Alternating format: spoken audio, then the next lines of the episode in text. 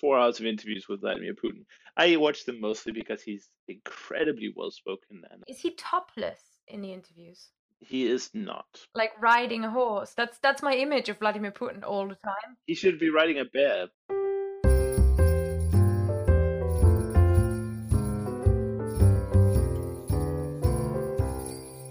Welcome to the Creative Language Learning Podcast with Kirsten Cable and Lindsay Williams. Welcome to episode 55 of the Creative Language Learning Podcast. And in this episode, I haven't got a Lindsay. Oh no! Lindsay Williams is busy preparing for her jaunt going around the whole world. So I had to sort of bring in a guest host and i really wanted somebody who is experienced and um, i found luckily luckily one of my great friends and podcast podcasting colleagues on the circuit if if the five language learning podcasts in the world um, like us can be a circuit um, and it's Kris Broholm on the show Woo! Hey! How's it going? Thank you for having me. You're welcome. No, thank you so much for stepping in and taking over as a as a one episode co-host. I'll nice to have you on the show. I'll do my best. How's it going, love? It's going all right. It's going all right. We, I mean, it's too hot now, isn't it? You know, we've had some rain and some cold, and, and the last two days have been 25 degrees plus, and everyone's like, man, it's too much. um, it, listeners, in case you're not, in case you don't know Kris, I mean, I've got so many like s- stories about Kris to tell, but one of the most exciting things about um, Kris Broholm, uh, he's the host of the Actual Fluency podcast. Which, God, how many episodes have you made so far, Kris? 113, I think we're up to. So Incredible. And in every episode, you interview somebody who is a polyglot, and I love that you have got such a, a range of perspectives. Yeah, I mean that's the whole uh, idea behind the show is that there's so many people learning languages and there's so many uh, experiences and perspectives that lead people down that path. And for me, it's just an endless curiosity of of hearing essentially people's own stories. Mm, I completely, I completely agree with that, and it's it's nice to have, it's nice to hear the interviews as well. So I I love listening to you talk to people. It's a really fun show. So guys, if you're not listening to the actual Fluency podcast after this episode, you know, if you if you're a bit bored and you're waiting for the new creative, then please go over to actualfluency.com, check out Kris's show. But most exciting thing about Kris Broholm this week is that you now live where I live. Yay! Yes, that's true. I just moved to Manchester in the north of England. Northwest, northwest. Yeah, yeah, whatever. It's up there. And Mm. um, yeah, it's quite exciting to have moved countries. I'm I'm happy to be here so far. People seem very nice. And um, there's lots of languages going around. For instance, at my job, I've already spoken Spanish, Russian, uh, Danish, Swedish, and English. So there's, and German a little bit also. So there's a lot going on. That's incredible. And we, I recently met you in person at the Polyglot Gathering in Bratislava, and can't even tell you like your German is is good. Oh, You, come you put it down a lot, but it's pretty good. Oh, thank you. Uh, yeah, I recently did a German uh, interview for a whole hour, which was very painful for me and the listeners, I'm sure. Uh, but um, yeah, my German is very uh, conversationally fluent, I would say, but there's still a lot of ways to go before I will get, you know, uh, mixed up with a native speaker. And which languages would you say you're actively learning? Because I know that we've uh, you you've been on this show before, and at the time you said you want to learn ten languages in ten years, and that's Yes. probably two years ago. So how's it going? Yeah, well, I mean, 10 years, uh, 10 years, I guess we're about four years into that 10 year goal. So I have not learned any new languages apart from German to a level where I'm confident to say that I've actually learned it.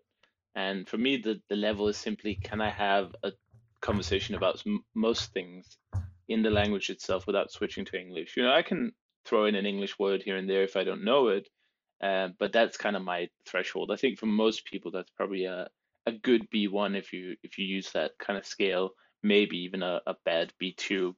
Um, and I haven't quite gotten there with Russian yet, which was the first language I started learning uh, independently.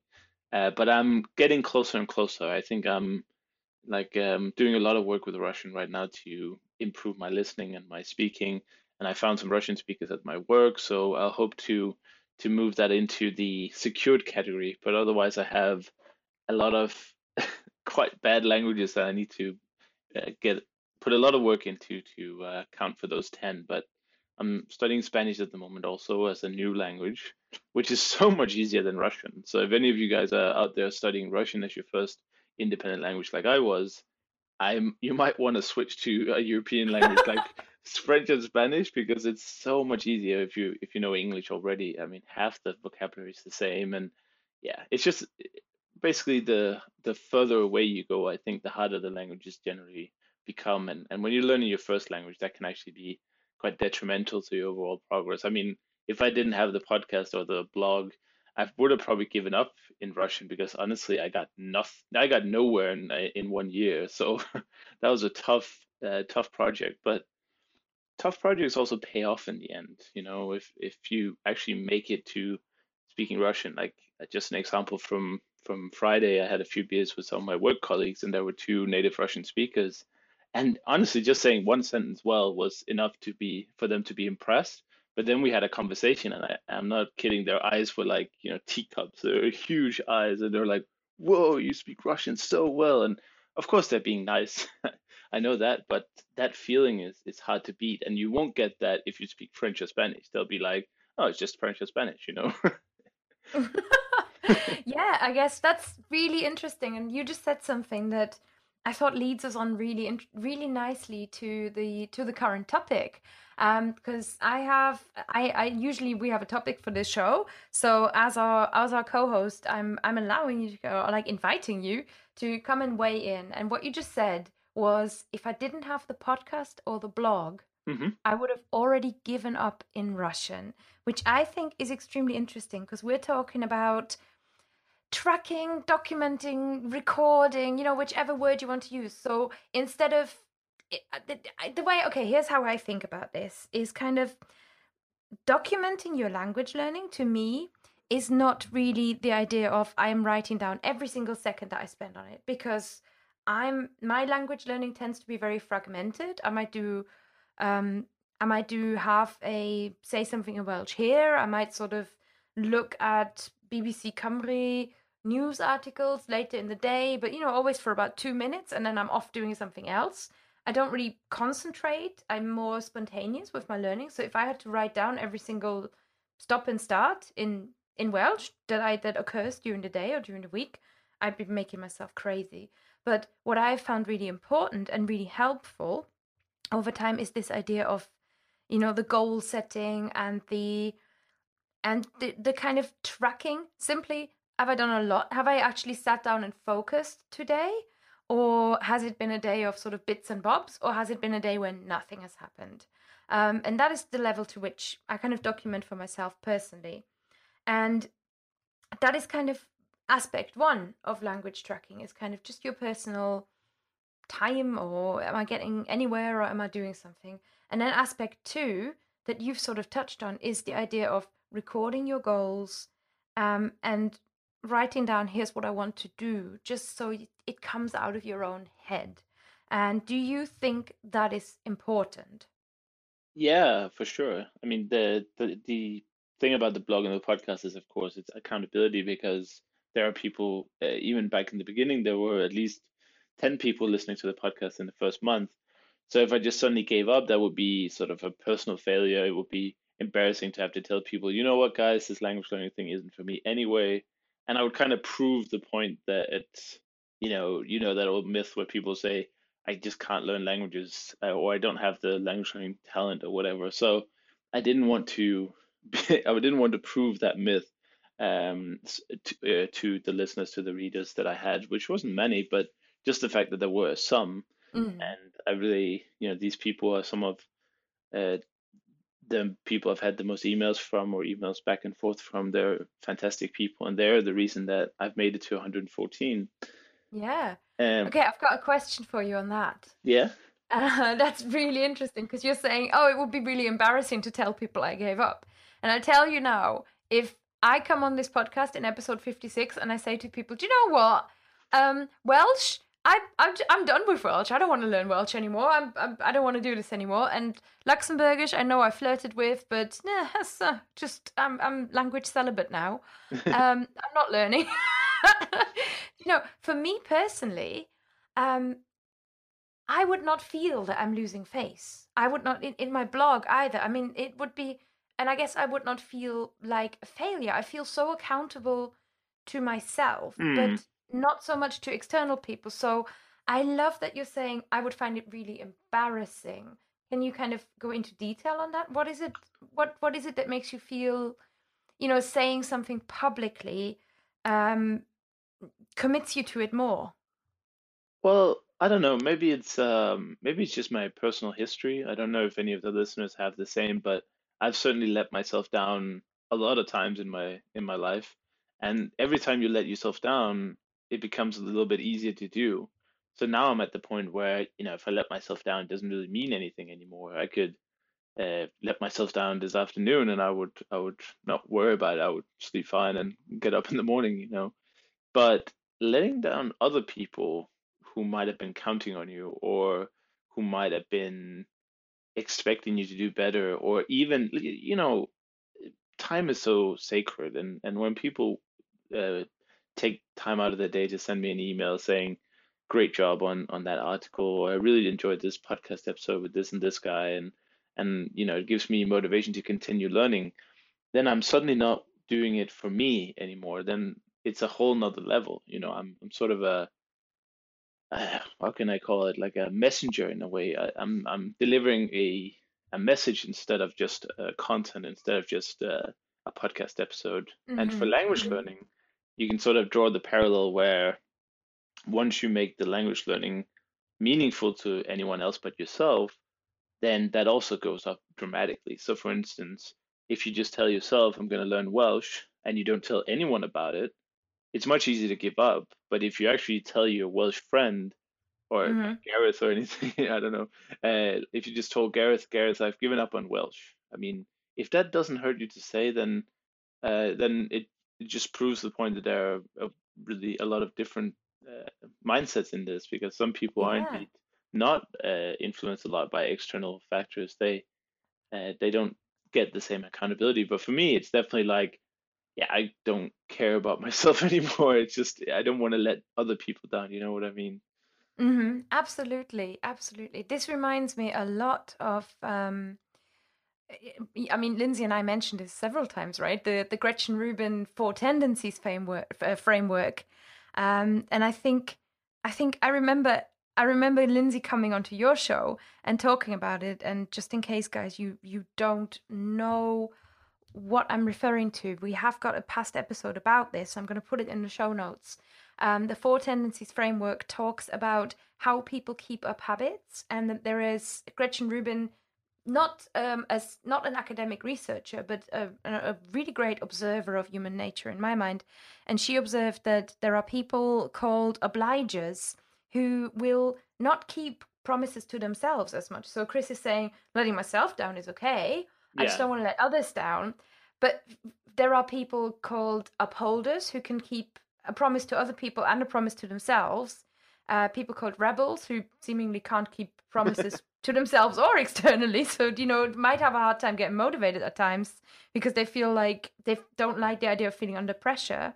Um, and then there are the people called questioners who will only do something if it makes sense to them. Mm. Um, and I, I fall totally into that category. So I have questioned myself on whether I want to learn Welsh and whether I'm down with Welsh. And, you know, I've, I've gone through this whole thing because I gave up Russian in order to learn Welsh. So then I had to, I did a lot of like, I was basically doing pro and cons list for like five, five weeks and agonizing. And then, but when once the decision is made, and I find this with myself, it's like, I, I- don't care what Gareth says. I don't care what a, a teacher says. I, I don't care what anybody else says. If I want to learn Welsh, I am learning Welsh until I don't want to. And then it's it's hard to like it doesn't hurt me to say to somebody else I'm not doing this anymore Yeah, but- it's interesting that we have because I will have a reason.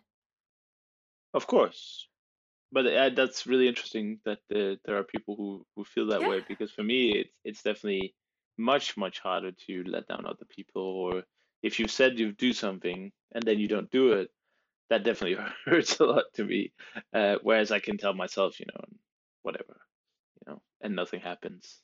Mm, it, it hurts me too, but it, not because I feel like I'm losing face, but because I feel like I made my, I don't know, I feel like I committed to something and then I'm not keeping it up to myself.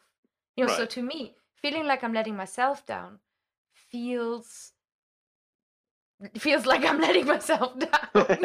Well, I know, understand that. I Doesn't understand feel that. good. Well, you so you're always going to be involved yourself, right? Like, yeah. even if I let other people down, it's a function of my own beliefs first and foremost, because I, I wouldn't say I'm learning uh, Greek because this guy told me to. You know, it's always your own, it's always your Yeah. own decision first. So even if you're letting other people down, you're also letting yourself down at the same time.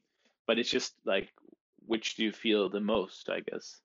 Mm, that's that's really fascinating. So it really and and it gives you it gives us this idea of documenting because something that or that, that, you know a different kind of insight because what you're talking about is a real external accountability just by the nature of saying you're saying publicly that you're doing this or saying publicly here is what I commit to do if you do it privately, it won't work as well. Whereas for Right. me, the act of documenting it is already strong enough, but I still need to document it. And I think there is this extra point where I believe that most humans, most people um, who, especially in language learning, um, are better with goals when they bring the goal out of their head and they document their progress somehow. It doesn't have to be public, as in you don't have to have a blog or a podcast, but even having your own personal notebook and checking back on yourself, I find this so helpful, Hmm. especially in language learning, because language learning is full of pitfalls and false beliefs, right? It's so difficult to know what you're going to be capable of in the next Yeah. three weeks. It's so easy to overestimate yourself and then to feel like, well, you haven't done anything, so you might as well just not even bother. When when actually looking back on past Kris or looking back on past Kirsten, I, I often find that Kirsten from three weeks ago kind of, you know, like like I feel accountable to her a little bit. Um but only if she was if she was making smart decisions at the time. Hmm. You know, so I need to know what Kirsten from three weeks three weeks ago thought. Right. But I think this is like this the, one of the most important things because learning languages is such a an arbitrary thing to do anyway. You know, if you're just learning facts or the let's say you're learning the capital cities of the world, you know exactly how many you've learned and how many you have left to learn. But language learning is such a complicated jigsaw puzzle with infinite amounts of pieces that fit together sort of one way or the other. It's a pattern in a pattern in a pattern. And I just think that that doesn't often um, that that doesn't translate to day-to-day improvements. And if we don't feel day-to-day improvements, it's very easy to get demotivated. So that's why tracking is is is super good. And I I, I have to put in a little disclaimer there. Tracking things that you can control, I think, is is key because if you start tracking something like words learned or I don't know minutes able to speak or something random like that, then there are too many sort of factors that go into that. So I would recommend people if they're starting out with tracking or they want to track some parts of their language learning, I would really recommend tracking things that they can control, like hours or minutes even, or textbook pages. Um, could be points in Duolingo, points in Memrise, whatever app you use. Uh, like right now, I'm using the Linguist app, which uh, has uh, like daily words or whatever you go through, or learning points, I think they call it. Trying to do a hundred a day, which takes quite a long time actually, but because I try to do a hundred a day, it's I, I do more than if I didn't do if I didn't have that overarching goal. You know, if I Mhm. didn't track the the number of learning points, if I just said, "Oh, I'll just sit down and and, work on the app until I can't be asked anymore," and for most Mhm. people that would mean a lot less learning. But because you have that number in the left corner that says slash hundred, you know, so you're at 27 out of 100, I usually push myself more than if I didn't have that. So that's a a good example, but track the things that you can control for sure. And then the uh, so the output, I, I find it funny that people try to make it um, they try to make language learning into some kind of collection of facts that takes a certain amount of time. Like I just got an email from a guy who was learning uh, English. He's a French speaker, and he was worried about his uh, getting to a C1, C2 level. I think he wanted to, and you know, he asked me questions like, "How long does it take to go from A2 to B1?" And I'm like, you know, How long is a piece of string? exactly and and, and Yeah. unfortunately, unfortunately he's not alone you know a lot of people think Yeah. that there is some kind of, of of pattern or some kind of that each language is completely the same structure wise so you can really deconstruct the process but when it comes to it even very academic studies like uh, i think the was the us foreign something something they said you needed a certain number of hours to learn each language and i think Oh, russian was Foreign Services Institute, who issue uh, or who have a scale of you know where where they see different skill levels. Right. So the Russian one was, I think, over 1,500 hours. But when you think about What it, is I mean, what is a That's a- study hour? right, eh, that's the other point. But the, the main point I have is just like that was the estimate. That means that there are great people, great students who are really dedicated and and perhaps talented, if you want to use that word, uh, who can do it in half that. And if you imagine like a bell curve, you know, most learners will probably be around the middle of the bell curve, but you as an individual can be anywhere along it. And I think I would be one that took takes a little or a lot longer to, to learn Russian than than other people. But the, the key point of which we is all about this, this is what this episode is all about is how can you know if you've even done 1500 hours if you don't track anything? Like how can you even have an idea? I have no idea how much how many hours I've done in Russian because I never track the hours. But I can go into Memrise, I can go into the apps that I've used, and I can see the points that I've accumulated. Um, and I think it would have been helpful or beneficial for me to actually track the hours. Um, Okay. but I can't be bothered to do it, so you know that's a trade-off there. It's a funny one because to me, um, and again, again, I see, I see my questioner pattern perhaps coming out. Um, is that to me, Memrise points or like word lists and things like that? I find them so arbitrary. I completely agree that we cannot see our progress. You, you know, like you, you.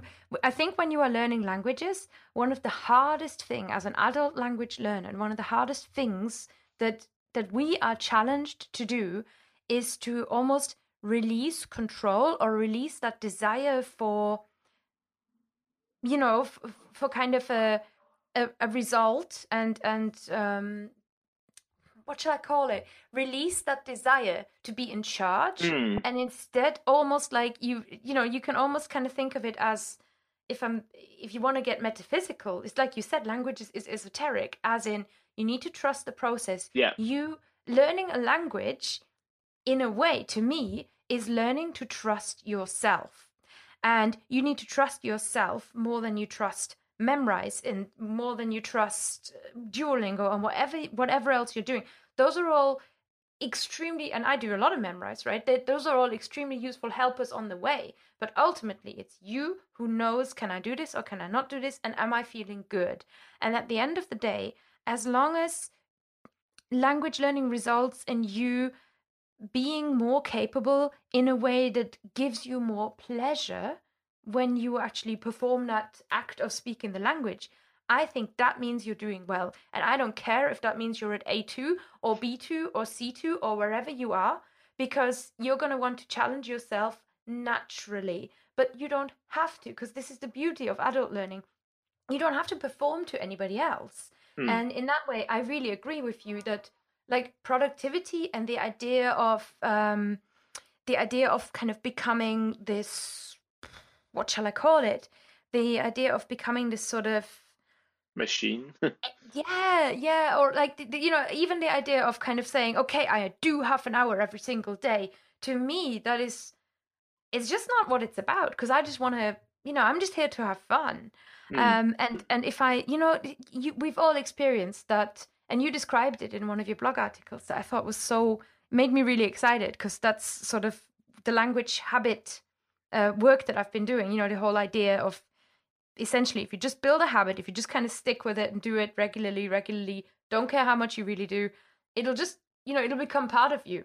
Yeah. Um, and what you were describing made me so so as so many times. So guys, in case you don't know, but Kris um, Kris is a a lovely like a really lovely writer on on your blog. I think you are, um, and you make you you do have a what's your course called? Remind me. Uh, language routine mastery. Yes, and and that is that is lovely. I I enjoyed that course as well. Um, and but you know, Kris talks a lot of sense, uh, which makes Kirsten happy. But what you described was, I think it was your, it was one of your clear the list posts, which is something I want to get to in a minute. Um, and you described that now you know you'd been setting yourself these big goals in I think it was Spanish and just didn't really. So you instead went, okay, I'm just going to be really casual and just going to say I'm just going to spend like two minutes every day Yeah. two minutes, whatever, you know. And then you described, which is something that happens to me as well. You described that feeling of okay, you open your app or you open your book and you you start your two minutes, and pooh, before you know it, you've done half an hour. But if you had planned to do half an hour, you wouldn't have even started because that sounds like a lot of work. Yeah, it's a it's a huge mindset difference, and you know it has to be said that this is also it's such a huge topic, right? And it, there's so many different uh, ways to have. There are also people who have zero motivational problems, and I envy them a lot. If you're out there, you know, yeah, you should enjoy that. I mean, there's this. I I read a study that about 10% of people are just inherently motivated. They don't need external or internal extra motivation to keep going. For me, I need to really like Lindsay Williams, if you're hearing us. Co-host. Uh, yeah. but but I think that it what you're saying is also really important. But there's always a balance because there's no way that you can learn a language in let's say a, a shortish time frame. Let's say six months to fluency in Spanish, like a really high level. Call it somewhere in the middle, B1, B2, whatever. There's no way you can do it unless you really take it seriously and you develop and a plan of action that will get you there. So what we're talking about is more about fitting your studying to your goals, to your life. Because if you're a professional language learner, if you need to be a diplomat or a language officer in the army or whatever, you you probably need to work on it more like a job. But if you have another job and you just want to learn some Spanish to speak with your friends or your colleagues or whatever, then that changes the nature of the productivity also. Uh, and there are some people who have struggle with motivation or they beat themselves up and they end up not doing anything. And these are the people who'd really benefit with that advice that you just gave of doing a few minutes. Because I was flustered with uh, overly ambitious uh, process goals, as I call them, which is the day to day. I I think I said something like, I want to listen to a podcast episode. I want to do one chapter in the book. I want to do one lesson in this. I want to do one lesson in that. And by the end of it, you know, you're just like you, you're never getting started because your to-do list is just too massive.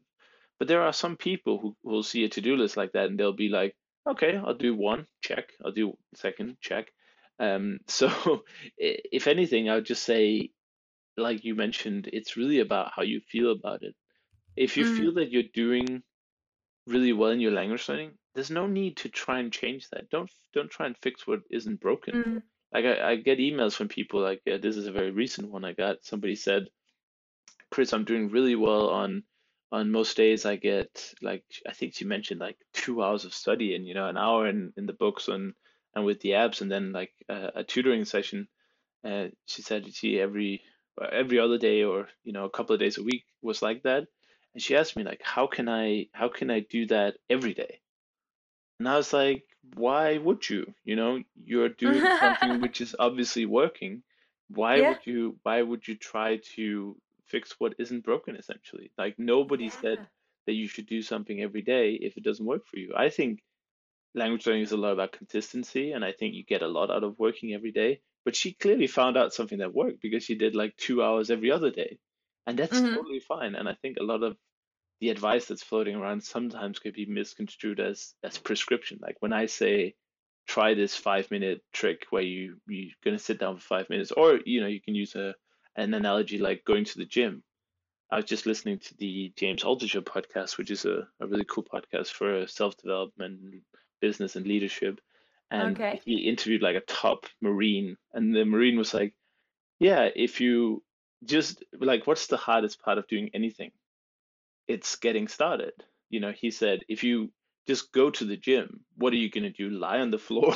you know, um, so just just open the page, open the textbook, open the app, do anything, and you will actually find that you'll do much more. And this advice works for some people, especially people who might have a bit of a slump, which uh, Mm-hmm. I don't know if you fe- get that, but sometimes I just get bored or disinterested with the language, so I take like an extended break. But if I tell myself, okay, five minutes, come on, I can do five minutes, uh, Mm-hmm. then I sort of stay in, I I stay in the game, even though my mindset might be a little bit towards just taking a long break, which I think is a, a generally a bad idea to take extended breaks, but sometimes it's it's necessary, of course.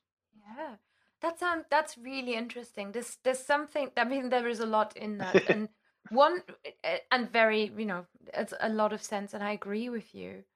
The the one thing I thought was really interesting is that you're you're um and you you capture something that people really do feel, and you know like some of us feel. I don't usually get this too much. The idea of feeling like I'm doing really well or I'm not doing really well. Like language learning, for some reason, in every area of my life, from business to sports, I evaluate myself also like this.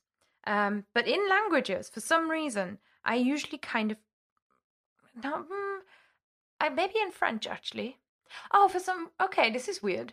In French, I judge myself.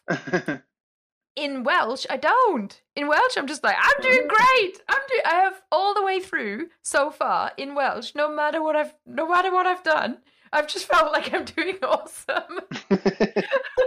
like because I'm having so much fun. Um, whereas French is kind of maybe it's because I learned it at school for so many years, but even in school I wasn't always great. I just kind of I don't know. Like there is the difference. The difference here is that I'm doing Welsh for the love of it, Hmm. And I'm doing French because I was good at French, and I don't want to be not good at French. Right. Haha. I understand that. And I think that you- the fundamental learning here. the fundamental motivation is is is, is important.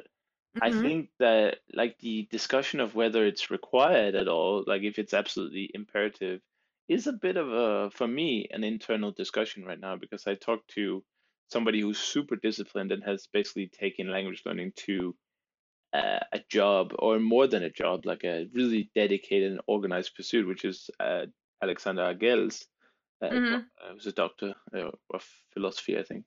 Um, and I ta- I asked him at a conference, I just a- because he always talks about this, like you need to have the motivation. And I, I, I went up and said to him, don't you think that it's possible for someone to sort of just get on with it and just be successful without that? And he said he just said no. There was no not Mm. even a con, not even a hesitation. and You know, I am not sure. For me, it's it's it's tough. you know, I think there is that's a, that's there's a difference between. I think that's why in in the toolkit I was so heavy, and you as well. Like you mentioned, like the what do you call them? I call them the vision goals. You know, the big overall goal that keeps us going. Uh, outcome goals as well. Yeah, that needs to be strong, I think. However, something that I feel we're we're sort of talking around is the idea of doing something because you feel like you should. Hmm. And that's never that never feels as good as doing it because you want to. But I don't think we can deny the fact that it's a genuine thing, right? That pretty much in our society we all feel like there are things that we should do Hmm. it's impossible and i don't know even whether that's like a good thing or not because often if we feel like we should and then we achieve something then we feel like oh yeah we achieved something and we can look at ourselves again but i think it's very fair to say it doesn't feel as good as doing something because you want to right Yeah. Well, I don't Huh. I don't I don't know, but the reason that I I am having this internal dialogue is because or internal dialogue. Well, I guess I'm a split personality, but you like this- debating with yourself Yeah, on this on this mm-hmm. topic, I I'm split down the middle because I think I have a fundamental belief that anyone can do pretty much anything. Like I'm not going to become an astronaut, of course, and I can't, you know, play basketball professionally. So there, are, of of course, the old saying that you can do whatever you want is is crap. Basically, you you know you can't do any everything. You know, I'll I'll I'll never be a professional uh, ballet dancer or whatever. Uh, but is it possible for me to train in ballet enough to be impressive to most people? Yes, I think so. I think you can do so much, and we all have the capacity. Um, the the question comes, is it possible to do well? And in language learning, I guess that means actually learn the damn language. is it possible to learn the language without an overarching or a back backup of re, a reason or a motivation, an, an overarching reason? And I just I just don't know. I I I'm trying. I can certainly say that I'm trying, but sometimes I also find that you can find the reason later. Like Mm. if if I Yeah. wake up one day and I say, "Oh, it'd be really nice to speak Russian," that does that's not much much of a motivation, by the way. That's like that's like just an impulse. Uh, but once you've let's say you've done it a couple of hours and you found a really great TV show that you have with subtitles you really enjoy, or maybe you you met a Russian speaker on some internet forum or on Skype or something, you can build the reasons later. Um, they might not be as strong as if, let's say, your grandmother was Russian and you really wanted to talk to her. That's a really strong reason. But, you know, I, I think it's still possible, but it's obviously very helpful to Mm. have those uh, have those deep, deep rooted uh, motivation. I think it's possible. I agree, but I wonder if it's. Hmm. I- there is. I wonder how much internal resistance we build up in that way by doing something like that. And I would. I don't know the answer to this, and um, I I want to I want to kind of move on to clear the list in a second, um, but.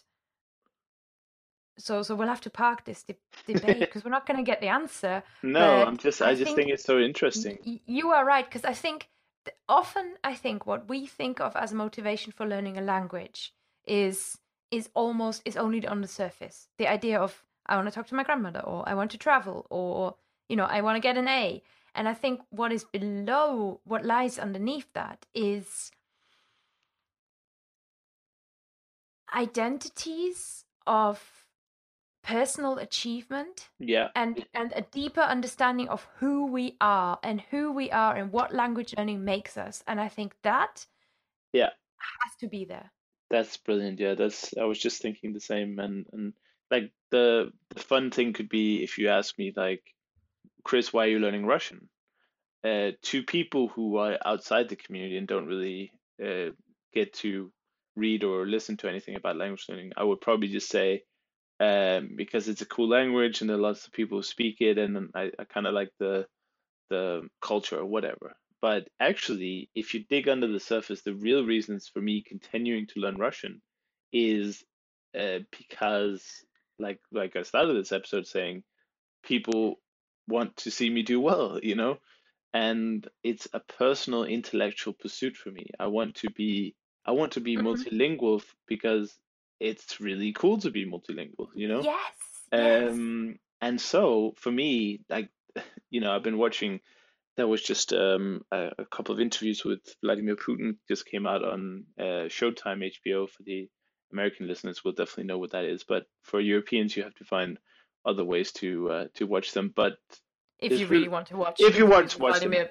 uh, you know four, four, hours, four hours of interviews with Vladimir Putin, I watch them mostly because he's incredibly well spoken, and I is he I really, topless in the interviews he is not. like riding a horse that's that's my image of Vladimir Putin He should be riding a bear, but no, he's really cool in the interviews also, but he's not topless. But I Okay. mostly watch them for the for the Russian language because he's incredibly eloquent, you know. He's a very well spoken. He's very he doesn't uh, he's very concise also. So if you want to learn like proper proper Russian uh, and Mhm. also some political Russian, which is good vocabulary to have if you want to have greater discussion instead of just talking about the weather, those are some good sources. But anyway, the point was um, the point was that there's an interpreter in the show because, of course, the American journalist doing the show can't speak Russian, and Putin speaks a little bit of English, but he prefers to communicate in Russian. And I'm just seeing like that interpreter. I'm like, that guy is a cool guy, you know, because he's just back and forth. And I have a few interpreter friends, and they are the most impressive people I know. Mhm. Uh, Yeah. and, and I'm just like, wow, one day I can, I can maybe, you know, uh, interpret a, a small banter conversation between some of my friends uh, or maybe if I'm stuck at the airport and there's an old Russian woman who needs help, I can I can help her. So that's the kind of intellectual pursuit that I'm after, which Well, is we a very sort of it's a little wish-washy, I'll, I'll say, but I think it's it, it's powerful anyway. no no. See, this is oh, I'm so excited because this to me, this to me is your. This is why I love the idea of the vision goal, right? Because this to me is your your vision. You know, like it's your personal one. Yeah, And that's why I think vision or outcome goals are so so powerful because they are not that they, if somebody else if they are what somebody else has prescribed for you, like I want to have a fluent market conversation with a market trader, like no, because a lot of us don't want that, don't care, right? Yeah. But if it really comes from inside of you and it becomes about who I want to be, then it's amazing. Okay. Oh, but brilliant. But that can be that can be just a slight uh, disclaimer. That can be slightly uh, that could be more vanity than anything else, which is a little bit of a dangerous uh, zone because you know you if you just Who cares? no, well, exact. I mean, that's why I'm telling you because I, I'm I'm saying that for me, I don't care what people think of my goals because they're mine. You know, they can make Mhm. up their own, but and they're free to judge mine whatever they want. But the line between the vanity of I I I can speak Russian and having the intellectual ability to speak Russian, I think is very different. And I think that it's very important that you don't uh, that you don't just say, "Oh, it would be nice to speak Russian," because then it becomes sort of a, a vanity thing. You know what I mean? it has to be detailed. I think it has to be detailed. It has to be vivid. Um, but yeah, I think it, it's funny because my goal, um, my vision goal for, for Welsh, it it embarrasses me to to say to people, you know. I have shared it because I think it's useful, you know, as a as a illustration of the, how I understand vision goal. But to me, it also feels like, oh my god, Kerstin, come on, you know, that's not you. But I actually find it motivating, and for, for me, as somebody who struggles as well with sort of you know lower self confidence, um, I have found it kind of interesting what it does to me in my mind to really hold to this goal and to bring it back to my mind on a regular basis um, by by mentioning it to people, um, which is I want to win Welsh Learner of the Year Yeah, you go. because that's like a thing that they that they give to people, and you get like a little I don't know I don't even know I hope I get a medal. Yeah, I It's just- mean, That's great. it's so I feel so presumptuous saying that on the one hand, but then on the other hand, I really do. I think I it just did because I'm thinking that would be so cool. Okay, Well, now we okay, have okay. One, one last. okay. I know we keep putting it off, but uh, I just wanted to uh, to end on a practical note and say that you know the the vision goals that I just said actually surprised me a little bit because they were very internal. They were very like as I was vocalizing them, I was sort of digging them out, and I just realized that if you're sitting there and you're learning, I don't know, Cantonese or Spanish or whatever, try to visualize or vocalize the, the those dreams, no matter how silly they are. Try to put them on paper or you know write in hand if you prefer, or or speak it into your dictaphone or iPhone or whatever, just so you have to actually say them, because then they become much much more tangible and they become much more real. And I just realized I had a lot of great reasons to learn Russian that I didn't, that they weren't as uh, close to the surface as I thought. Um, so Ah, so Amazing. So this is uh, coaching and therapy yeah, oh yeah. on the on the podcast.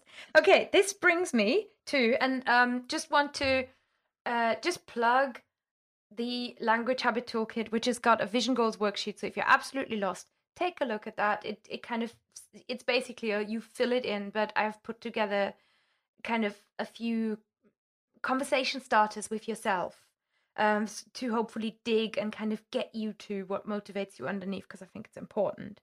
Okay, now we I wanted to touch on the idea of you know we've talked about recording, documenting, accountability, and we've I think we've established it doesn't really matter what ex- or like not it doesn't matter, but we can't tell you the listener what exactly to record you know like so for if if you want to record time and hours and you're a person who loves going by schedule that's what you do if you want to just kind of keep track of Memrise do that that works fine if you want to write down your goals um i i agree with you kris i think as you write and vocalize and um put put it you know put words together to to illustrate those goals. I think it helps you reflect on what's hard, what strategies are working for you, and perhaps whether you are perceiving a lack of progress or whether you are making progress.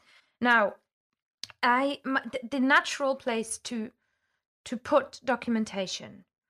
What do you think? I'm I've sort of written down a few ideas and I'll just throw them all at you. Mm-hmm. Um, in the interest of time, but you know, you pick your favorite maybe. Um, there is the idea of a blog, so really just keeping your keeping a public diary. Um, there is the idea of a study buddy, just or perhaps your language exchange partner. You know, somebody who starts to count on you. Mm-hmm. Um, then the group class, which is you just rock up, but well, I, am not going to evaluate them now, but there is the group class, which is a, certainly a regular appointment. Um, there's online groups. We know about the Add-One challenge, and there are a few other groups running, right? There's the Italki challenges. Um, and I'm sort of planning to run an accountability group later in the year. And you check in with people who are taking routine mastery as well. So I think yeah, exactly. a good service. Mm-hmm. Yeah, that's part then, of it. We have a little Facebook group where I think that it gives it eh, meaning every week to have, like I do it on Mondays. I check in with people and I ask, "What did you do last week, and what are you going to do this week?" And just that little push, uh, that little nudge, is a great way for people who might be getting close to a bit of a motivational crisis. It could be small or big. Like some people are like, oh, I'm not going to study another language in my life again. You know, that's a big motivational crisis.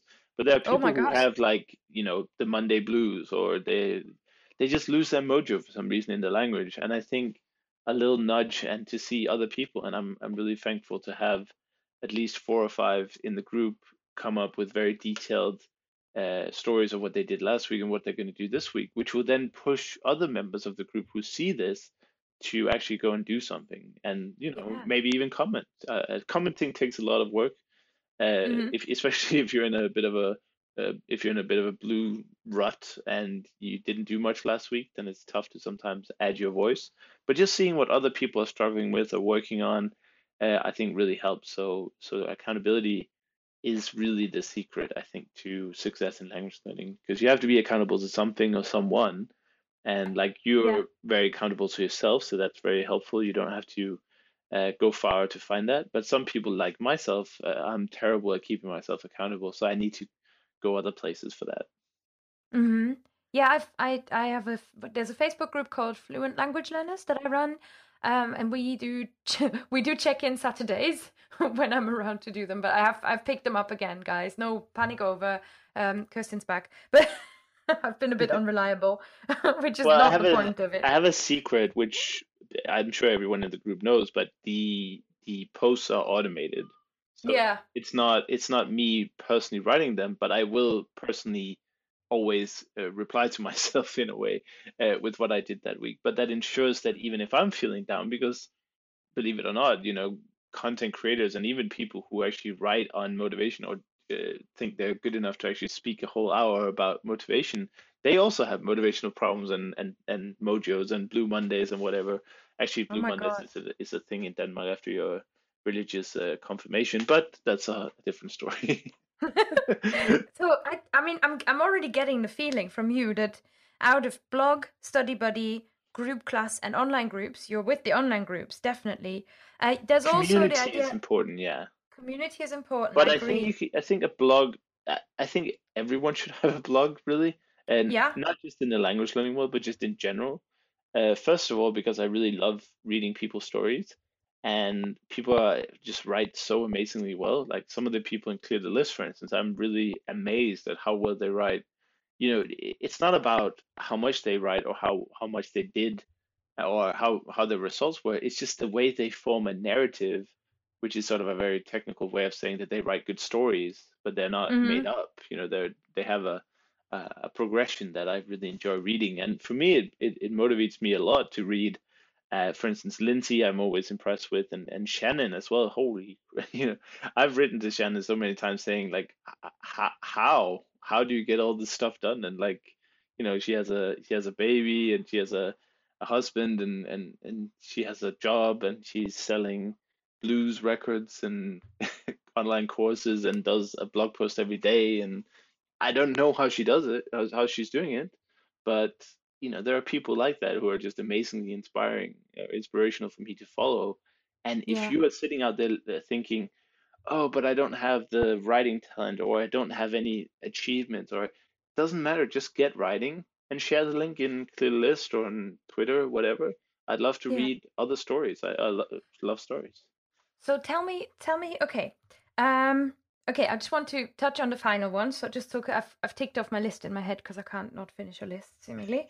Um, and that is to what something you can also do in order to document and track your learning is to kind of outsource the responsibility ever so slightly um, and making yourself more accountable by putting throwing some money into the ring You can, um, yeah. and hi- hiring a tutor or a coach, which works really great. But so we've got the blog, the study buddy, the group class, online communities, which are amazing. Reddit and Facebook, um, I think, are leading here. Uh, tutors and coaches, and we you previously mentioned the leaderboard on Memrise app, which Yeah, if you use that Yeah, kind of it- it- stuff. yeah, but that's that's you know, guys, seriously, get yourself a blog. It's way better. Okay, really um, so tell me to finish off. Tell me more about clear the list because we've mentioned it a few times, and maybe not everybody is entirely down with what is clear the list. All right. Well, ClearList is a, a sort of a blogging link up, is what they used to call it. I don't know if that's a term that's still being used, but it's basically a group of language learning bloggers who link to each other as a monthly habit. And so every the beginning of the month, my last entry was a little bit delayed because of my move, but generally around the first in every month, there you publish an update of what you did last month and what you're going to do this month. So it's similar to the one I do on Facebook, except it's months instead of weeks. Um, but the point is that again, it's accountability because you're part of what is essentially an accountability group. Um, but it's also a way for, let's say, bloggers to get some traffic or some uh, people reading their stuff. So if you're just Mhm. starting out blogging, Clear the List is fantastic because you will get your picture in in the bottom of every other post. So if there's 20 people, I don't know how many we're up to now, probably about 20, 20 blog 20 bloggers are in the last list up, uh, link up. And if That's you incredible. yeah, it's it's it's growing. Like the first month we were like five or seven, and now we're up to uh, and bear in mind we're like four or five hosts. Mhm. And I can tell you the most motivational way of participating in clear ClearList is to become a host. um, or you can host your own link up or whatever, because then you really feel the pressure to uh, contribute. But the good point is that if you just started your your blog on WordPress.com or Blogspot or whatever the free uh, blog hosts are, uh, you will get some uh, get some attention, which will really help your language learning because you know uh, they're reading it, and often there'll be comments. If you go to every Clear List post, you'll see lots of comments from the other Clear Listers, which is like it doesn't. You know, I'm not sure. I, I'm sure everyone isn't reading every post or every word, but I definitely try and jump around a bit and and and read people's updates, and and I try to leave encouraging comments just to just so that they see that there are actually people reading what they're writing, and it's great to see you know some new blogger who has like 20 comments on their first post. You know that that must be a great feeling. I remember blogging for probably years before I had a couple of uh, comments on a, on a blog post. So so that's essentially what ClearList is. It's accountability. It's a link up, uh, a, um, a group of bloggers who showcase each other, who support each other, and to basically spread the word.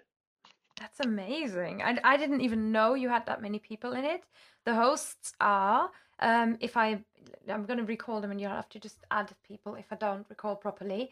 You've got Shannon Kennedy from Eurolinguiste.com. That's linguist with an E at the end. Then that was there is- Shannon I just mentioned. Yeah. yeah. Then there's uh, Lindsay Williams, co-host to the Creative Language Learning podcast. Um, and then there's obviously Kris from actualfluency.com, who is my beautiful co-host today. um, and I believe Ange Pretot is, is as well from FrenchLover.org. Exactly. Yeah. Yes. Um, and are there any other hosts that are No, that's that's the host for this time, and four hosts? Fabulous. yeah, and who and- knows what's going to happen uh, when the concept evolves. Like we've been talking about ways to make it more efficient, or including more people, or uh, basically ways to enhance the good nature of Clear the List. Yeah.